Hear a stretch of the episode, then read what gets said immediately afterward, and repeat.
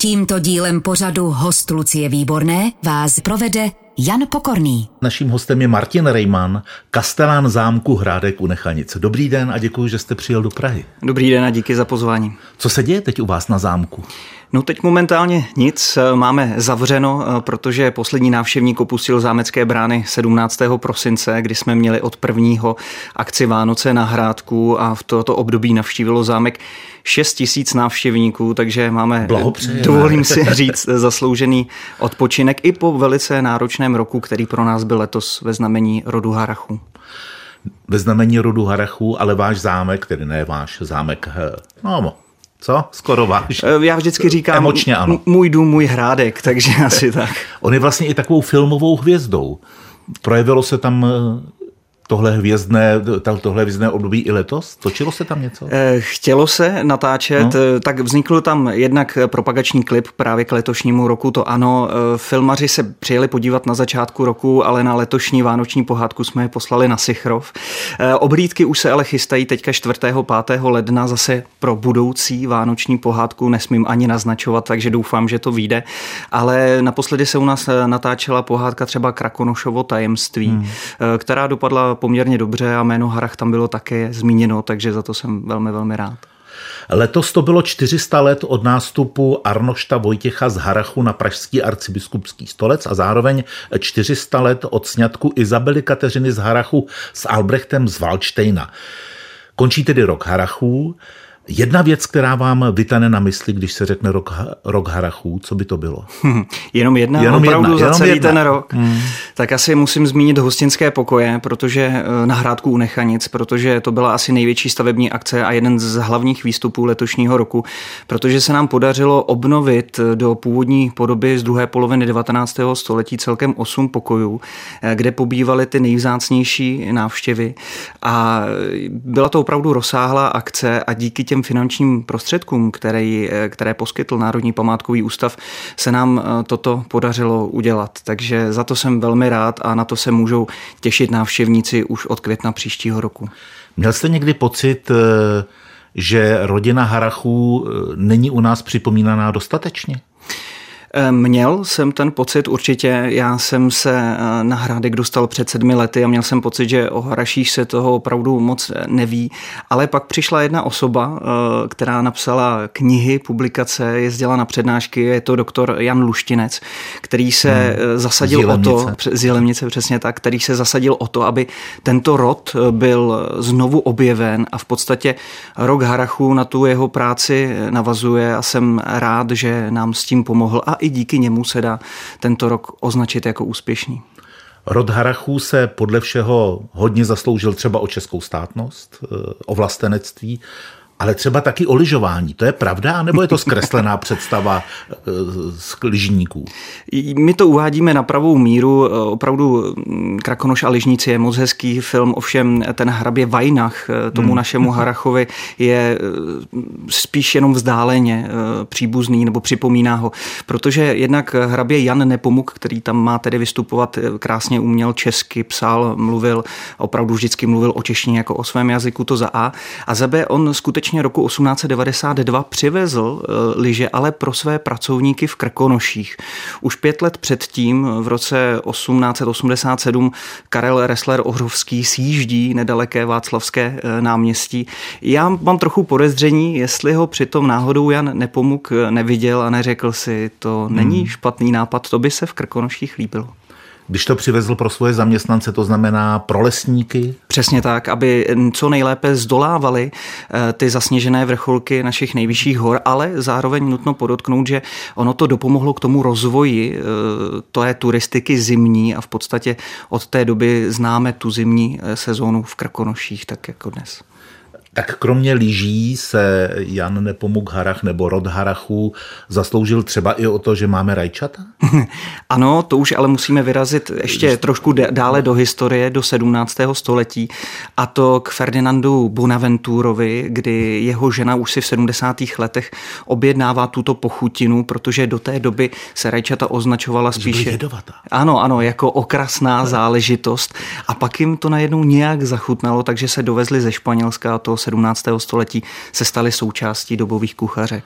Kdybychom pokračovali v té gastronomické stopě rodu Harachů, tak pak je tady ještě čokoláda? No a ta se zase pojí s tím zmiňovaným kardinálem Arnoštem Vojtěchem z Harachu, kde ji ochutnal zase na španělském dvoře a přivezl si ji sebou do Čech tenkrát tedy v tekuté podobě jako horkou čokoládu. Děkujeme za knížku Zámek Hrádek u Nechanic. I tam se dočteme o rodu Harachů samozřejmě na několika stránkách, desítkách stránek? E, ano, zejména jsou tam medailonky všech čtyřech majitelů, protože je dobré říci, že Hrádek u Nechanic byl postaven v polovině 19. století jako letní lovecké a reprezentační hmm. sídlo. Takže jsou tam medailonky čtyř Harachů a jedním z nich byl samozřejmě i Jan Nepomuk, hrabě z Harachu. Tak vypadá důstojně? E, velice. Noblesně. A v pozadí, jenom upozorním, právě ano. má vymalovaný hrádek u Nechanic, takže na svůj nejreprezentativnější obraz si dal také jeden z nejkrásnějších zámků v České republice. E, vy jste teď, pane Rejmane, v budově Českého rozhlasu, nedaleko od Národního muzea které vlastně minulý, ne minulý týden, to bylo 13. 13. prosince. 12. 12. 12. 12. 12. prosince instalovalo bystu Jana Nepomuka Haracha. Někdo by řekl konečně. Uh, tak uh, já též, jako už to chtělo, abych tak hmm. řekl, ale na druhou stranu já jsem strašně rád. 12.12. 12. je totiž výročí úmrtí právě hraběte Jana. A eh, proč se tam objevila? No, protože on byl ředitelem Muzea království Českého, dnes bychom tedy řekli Národního muzea. A jsem velmi rád, že právě v roce Harachu, což vyhlásil Národní památkový ústav, se do toho zapojilo i Národní muzeum tím, že vlastně vznikla sbírka na právě odlití bronzové bysty, která bude osazena na ochozu právě ve schodišťové hale Národního muzea. Přispěli na to lidé, přispělo Národní muzeum a my jsme za to neuvěřitelně rádi. Proč tam tu bystu neměl už dávno? No eh, takhle, on za svého života byl poměrně dost skromný. Možná proto také přispělo k tomu, že o něm eh, dnes moc nevíme. Veškeré oslavné spisy vždycky chtěl, aby byly eh, velice krátké. No a on umírá v roce 1909, kdy se začíná uvažovat o tom, že by jeho bysta měla vzniknout. Dokonce byl odlit i sádrová předloha, to je, hmm. to je bronzové soše. Jenomže pak přichází první světová válka a najednou po první světové válce pozice šlechty eh, se úplně mění a už k tomu nikdy nedošlo až do letošního roku. Takže on byl de facto prvním ředitelem Národního muzea. Dá se to tak říct? Dá se říct, že byl prvním ředitelem eh, budovy nebo v budově hmm. Národního muzea, za kterou se velmi zasadil a vždycky tvrdil, že on se cítí s tím muzeem být jako jedno tělo, jedna duše. Ono to vypadá, že Harachové byli ryze český rod, ale není to tak úplně pravda. Ono je to tak půl na půl. My vždycky o Haraších mluvíme jako o... Eh, Jak se vám to skloňuje? Harachách, Haraších, eh, prostě o rodu Harachu o rodu nejlépe. Harachu. Eh, my o něm mluvíme jako o rakouském rodu, ovšem s českými kořeny. Hmm. Oni svůj název dokonce odvozují od zaniklé vesničky na Kaplicku v Jižních Čechách, ale mluvil jsem s jedním z potomkům Ernstem Harachem a zatímco my je zasazujeme do prostředí jižních Čech, tak oni na sever Rakouska a myslím si, že někde tak uprostřed bude pravda. To byla rodina, kde byli skvělí diplomaté. Vždycky. V podstatě eh, napříč eh, těmi věky, zejména v 17. a 18. století. Například hrabě Karel I. z Harachu byl eh, poradcem samotného císaře, ale i ten Jan Nepomuk, hmm. hrabě z Harachu, vždycky mluvil o smíření a rovnoprávnosti národů. On byl vždycky vlastenec, ale vždycky v takovém tém rakouském obětí, ale vždycky mluvil o tom, že by měli najít národy v sobě smíření, že by si měli být rovné. Proto byl také nazýván od otcem vídeňských Čechů a vždycky eh, používal tu svoji diplomatickou eh, cestu k tomu, aby dosáhl cílu. Hmm. On se taky potkal s císařem? Potkal. Byl to právě on jako ředitel Muzea království českého, který eh, mu ukazoval novou budovu Národního muzea a máme dokonce dochován zápis o tom, že císař k němu um, přistoupil a řekl, máte to hezkou budovu a já ještě s lehkou nadsázkou um, předávám, že to císař ještě neviděl hrádek u Nechanic.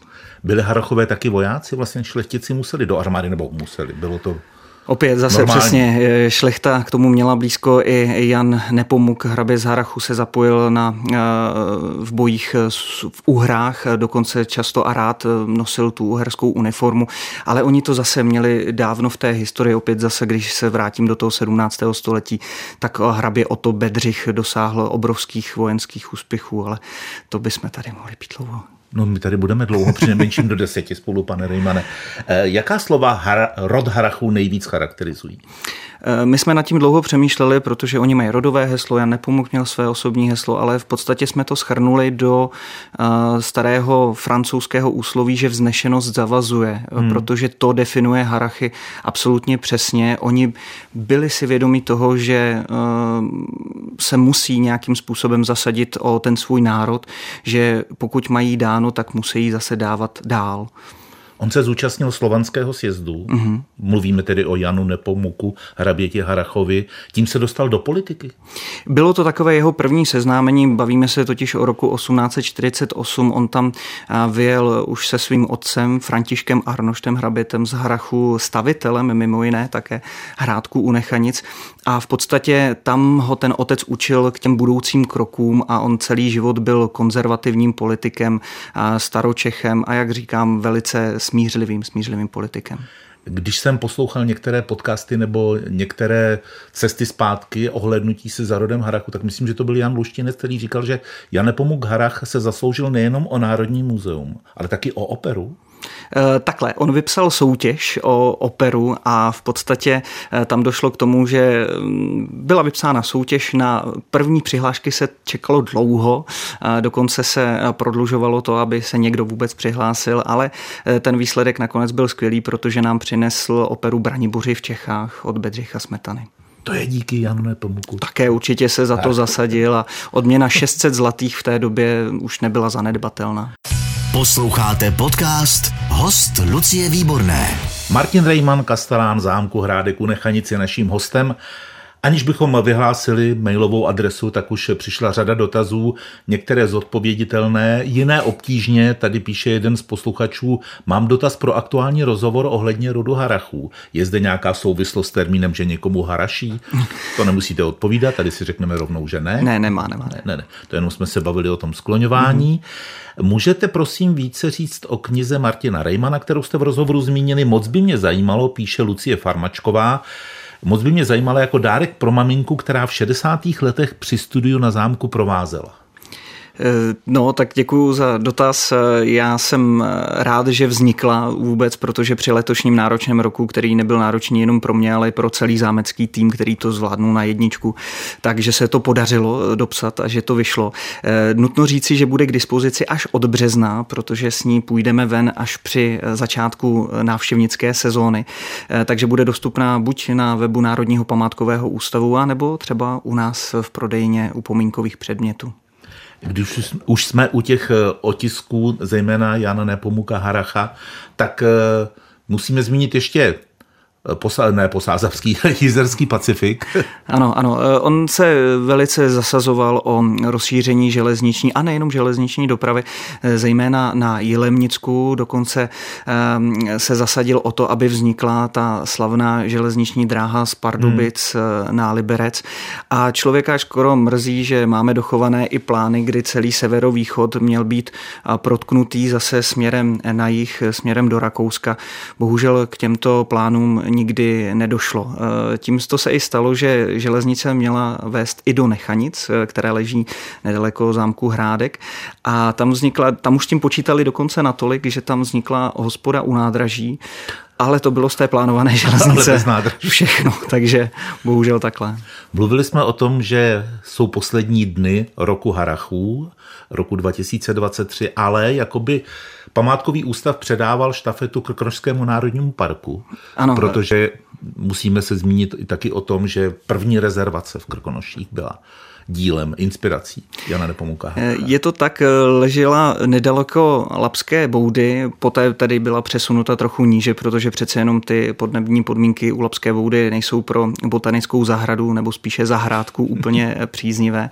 A tak Jan Nepomuk Harach se opravdu zasazoval o to, aby Jan Buchar vytvořil tuto oázu eh, v našich nejvyšších horách. A mm, na to navázal i v podstatě eh, klub českých turistů, protože tam vznikly nejrůznější Harachovy eh, cesty a kameny a možná i proto byl jmenován jako prvním čestným členem právě tohoto spolku. Co on toho má na svědomí? To jsme ještě nemluvili o sklárnách. Samozřejmě Harachov je s rodem Harachů neodmyslitelně spjatý od počátku 18. století. Právě jim patřily světoznámé sklárny eh, v městské části Nový svět, které fungují eh, dodnes. Dokonce v tamnějších sklárnách byl letošní rok Harachů zahájen.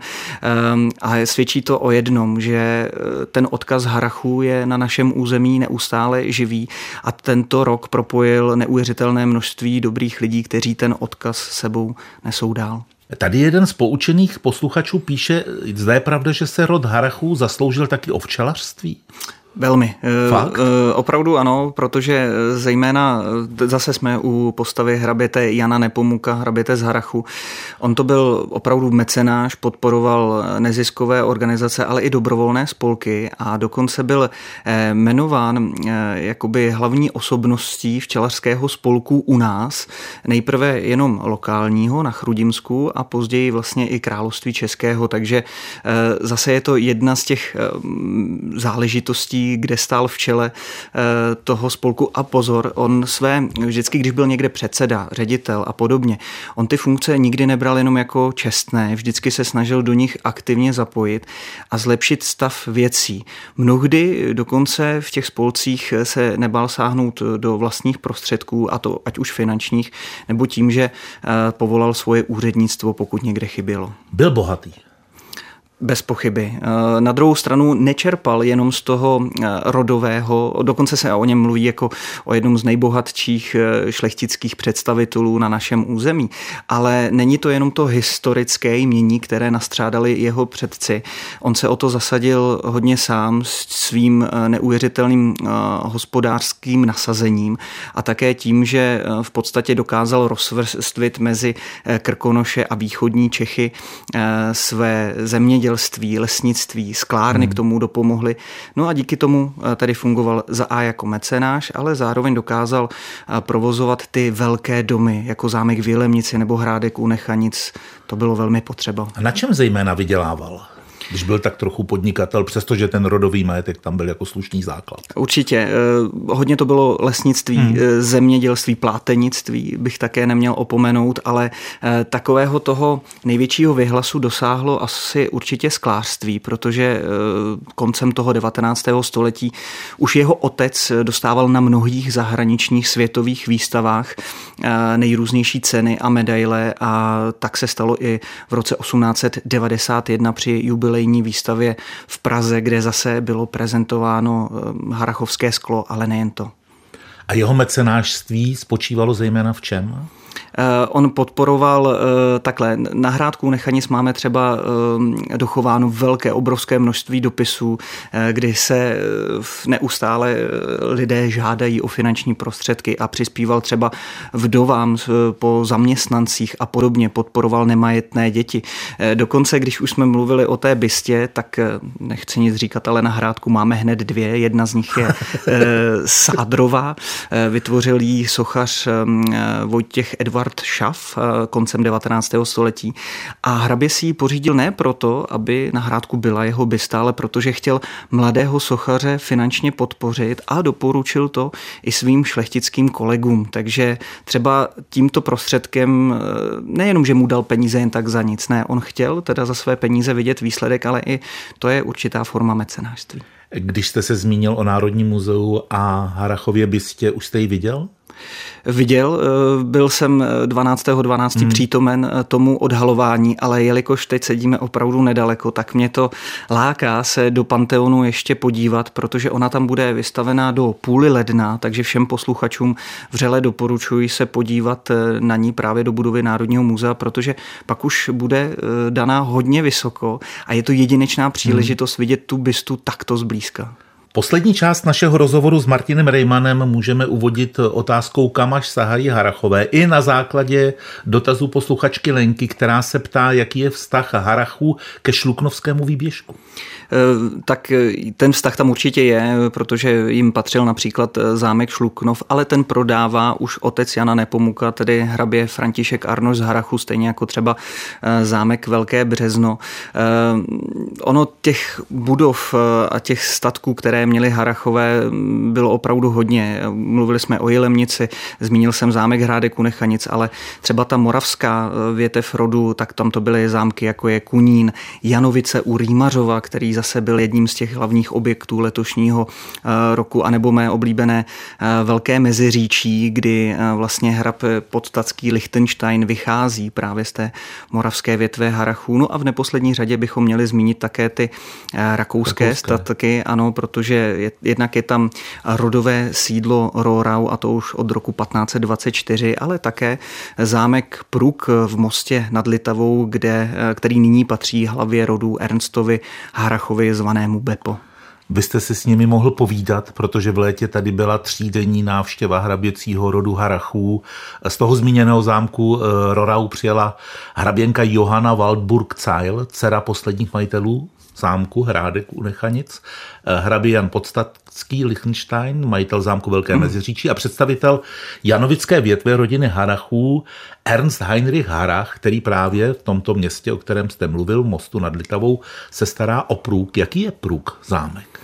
Eh, Pruk bych eh, s trochou nadsázky se dá říci, že Pruk je takový eh, rakouský hrádek u Nechanic. Hmm. Nutno říci, že on ovšem je teďka v poněkud sešlejším stavu, to protože právě Ernst Harach ho zjedil po svém otci, kdy to bylo v podstatě vybydlené sídlo a nyní se do něj pustil s obrovskou vervou, kdy se snaží ty věci napravovat, opravovat a my mu v tom neuvěřitelně fandíme. Zrovna teďka jsme si přáli k Vánocům posílal jsem mu nějaké fotky eh, k letošnímu roku a už zase plánujeme, kdy se sejdeme a za jakým účelem. A eh, on sám, když byl na hrádku Nechanic, tak eh, tuto dobu označil jako dobu uzdravování a myslím si, že to je strašně správně, aby spolu vlastně státní zpráva s potomky těch bývalých majitelů komunikovala, vyměňovali si zkušenosti a zároveň si i trochu pomáhali. Uvědomí vztahu části veřejnosti k šlechtě bychom ještě měli dát nějak do vztahu zámek Hrádek u Nechanic a takzvané Benešovy dekrety. E, ano, tak je, tam je, tam, kde pokud se budu držet pouze a jenom faktů, tak je pravda, že poslední majitel hrabě Jan Antonín Harach byl nuceně nasazen v podstatě nejpozději v říjnu 44. E, jde na frontu a umírá 12. května na německém území v americkém zajateckém Eh, táboře v podstatě eh, v německé uniformě, takže Benešovy dekrety hmm. jsou z tohoto hlediska eh, nepřekročitelné, ale je pravdou, že to je nějaký historický fakt pro nás a my se nyní snažíme věci současné napravovat, budovat vztahy nové a ta doba uzdravování je pro nás velmi, velmi důležitá. Jak probíhá ta doba uzdravování? V podstatě, že si už nic nevyčítáme, alespoň tak z mého pohledu a naopak se staráme o to, aby jméno rodu Harachů už nikdy nezapadlo. Jo? Jako mám ten pocit, že ať už eh, paní hrabinka Johana nebo pan eh, hrabě Ernst se starají o své zámky, myslím, že jim to bohatě stačí, že o žádné další nechtějí usilovat, ale naopak my se stejně jako oni snažíme ty odkazy minulých generací neustále připomínat a pečovat o ně. Řeknou vám třeba, Martine, staráte se tady o ten hrádek u Nechanic dobře. Tak zatím to ještě takhle přímo eh, neřekli, ale hlavně ten Martin se nestará sám. Mám za sebou celou zámeckou posádku. Eh, je to mnoho, mnoho desítek lidí z Národního památkového ústavu, kraje Ministerstva kultury, kteří mi neustále pomáhají a já jsem jim za to velmi vděčný. Říká Martin Rejman, kastelán zámku Hrádek u Nechanic, kterému děkujeme za návštěvu v radiožurnálu v Praze na Vinohradské 12 a slibujeme, že ji oplatíme. Já moc děkuji za pozvání a přijďte pobejt na Hrádek u Nechanic. Všechny rozhovory z hosty Lucie Výborné můžete slyšet na webu radiožurnál.cz v aplikaci Můj rozhlas i v dalších podcastových aplikacích nebo na YouTube kanálu Radiožurnálu.